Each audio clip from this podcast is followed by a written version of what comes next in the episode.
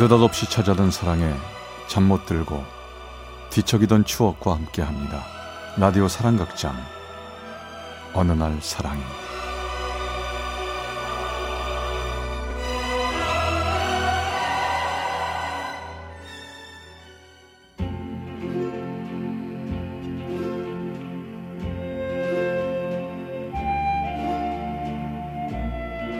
어느 날 사랑이 제 122화 연애 상담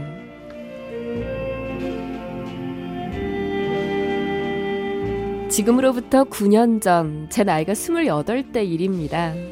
시골 출신이라 그랬는지 우리 부모님께선 그때도 늘 제가 얼른 시집을 못 갈까 봐서 지나치게 염려를 하셨었죠.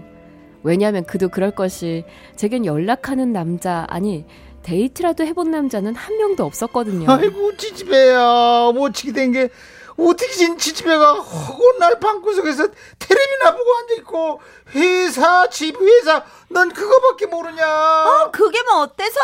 돈 안 들고 좋지. 어, 넌 당최 어떻게 된 지지배가 데이트 하자는 남자친구 하나 없냐? 아 남자친구가 왜 없어? 상욱이 있잖아 상욱이. 에라이 지지배 상욱이가 뭐 남자친구야 그놈이 널 여자로 처음 봤음. 그 데려가도 진작에 데려갔겠지. 그런가? 아휴 뭐 허기야 걔 나 여자로 생각 안 해 여보세요? 어 상욱이구나? 어, 야, 승희야. 넌 내일 뭐 하냐? 뭐 하긴 뭐해 그냥 집에 있지 야, 너 여자애가 그 남자친구 하나 변변한 게 없냐? 주말에도 학원을 방콕이니 이거 아, 참 안 됐다. 안 됐어. 어? 차, 안 됐으면 밥이라도 한번 사줘 보든가 짜샤 그래. 내 불쌍해서 사준다. 내일 나와라. 같이 밥이나 먹자. When I was young, I'd listen to the radio. 친구 상욱이는 제게 그런 친구였습니다. 대학 시절부터 쭉 늘 옆에 있어주고 늘 함께 해주는 든든한 친구였죠. 하지만 제 맘 깊은 곳에는 왠지 모르게 상욱이에 대한 묘한 뭔가가 있었어요.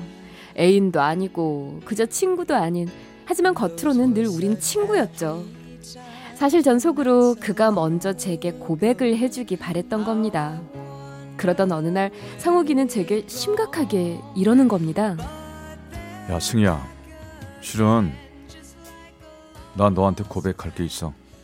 그래 올 것이 왔구나 아우 자식 고백을 하려면 좀 진작에 하지 뭔데? 그래 말해봐 이 누나가 다 들어줄 테니까 야, 실은 나 결혼할까 해. 뭐? 결혼?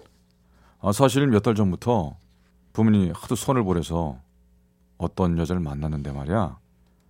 아, 그쪽에서 적극적으로 나오는 거야. 결혼하자고. 그래서 뭐 지금 심각하게 고민 중이다. 순간 전 너무나 당황스러웠지만 애써 태어난 척 이성을 찾았습니다.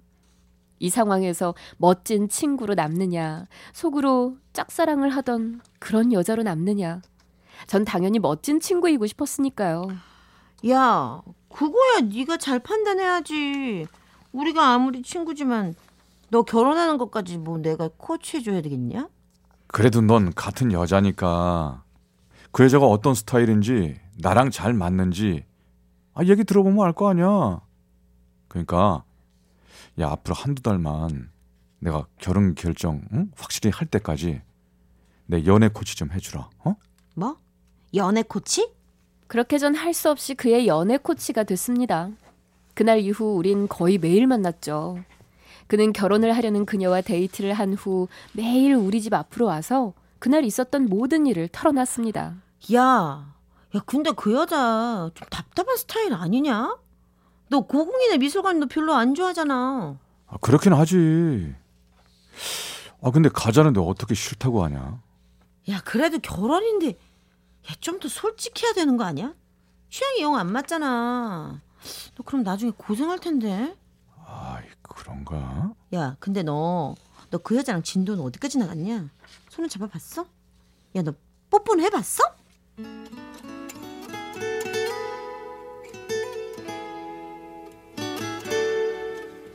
전 넌지 시 그런 것까지 다 물어봤습니다. 그런데요, 이상한 건 그가 손을 잡았다, 뭐 그런 얘기가 나올 때마다 제 가슴이 막 터질 것 같은 겁니다. 아무리 태어난 척을 하려 해도 얼굴이 화끈거리고 화가 막 나는 거예요. 그때 전 깨달았죠. 제가 그를 아주 많이 좋아한다는 거요. 하지만 결혼할 여자도 있는 사람을 전 그냥 마음을 접기로 했습니다. 그리고 이건 아니다 싶어 바쁘다는 핑계로 연애 상담도 그만뒀죠. 그렇게 우리는 연락을 끊었습니다. 제 인생에서 그가 빠진다는 것, 전 그게 그렇게 힘들고 아플 줄 몰랐어요. 그렇게 혼자만의 시간이 한 달쯤 지났을까요? 그에게서 전화가 온 겁니다. 승희야, 좀 나와라. 할 말 있어. 어, 야, 나 요즘 바쁘다니까. 그리고 넌 결혼 준비하려서 이 밤중에 웬일이냐? 야, 또 연애 상담해 달라고? 나 그거 안 한다니까. 그게 아니야. 나 결혼 안 해. 그게 무슨 말이야? 아니, 결혼을 안 한다니? 전 너무나 놀라 집 앞 놀이터로 나갔고 그는 나름 심각했어요. 그리고 술에 약간 취해 있더군요. 아, 자식, 술도 약한 주제에. 너 웬일이냐? 응? 야, 너 힘들긴 힘든 모양이구나. 아, 승희야. 너 말이야. 왜? 아, 나 바쁘니까 빨리 말해. 승희 너, 너 말이야. 어? 나 어떻게 생각하냐? 갑자기 걔가 무슨 소리야? 아, 이상한 게 말이야. 연애 상담 한다면서 널 매일 만나다가 안 만나니까 네가 너무 보고 싶은 거야. 그 맞선 본 여자 말이야. 결혼할 여자. 그 여자는 안 보고 싶고. 자꾸 네 얼굴만 생각이 나는 거야. 나 왜 이러는 거냐? 순간 그의 말을 듣고 전 가슴이 얼어버리는 것만 같았습니다. 그건 그도 제 마음이랑 같다는 고백이었으니까요. 하지만 전 또 혹시나 싶어 애써 말을 돌렸습니다. 아이, 참. 야, 그건 워낙에 우리가 오래된 사이고 친하니까 그런 거지. 얌마, 넌 사랑이랑 우정이랑도 너 구분 못하냐? 그래 맞아. 내가 사랑이랑 우정을 구분 못하는 거 맞아. 널 향한 내 감정은 우정이 아니라 사랑이었던 것 같아. 그걸 나 자신도 몰랐는데 내 자신도 잘 몰랐다고. 내 짝은 그 여자가 아니라 바로 너라는 거 이제 알게 된 것 같아. 승희야, 나랑 결혼해 줄래?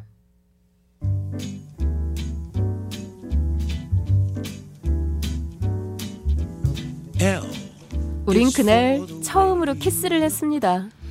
그렇게 시작된 우리 사랑은 결혼으로 바로 이어졌고, 우리는 지금 두 아들 낳고 누구보다도 행복하게 잘 살고 있습니다. 오랜 친구였던 우리 두 사람, 결국 결혼을 한다던 남편의 연애 상담을 해주다가 우린 서로의 마음을 확실히 깨닫게 된 셈이죠. 이게 바로 사랑 맞겠죠?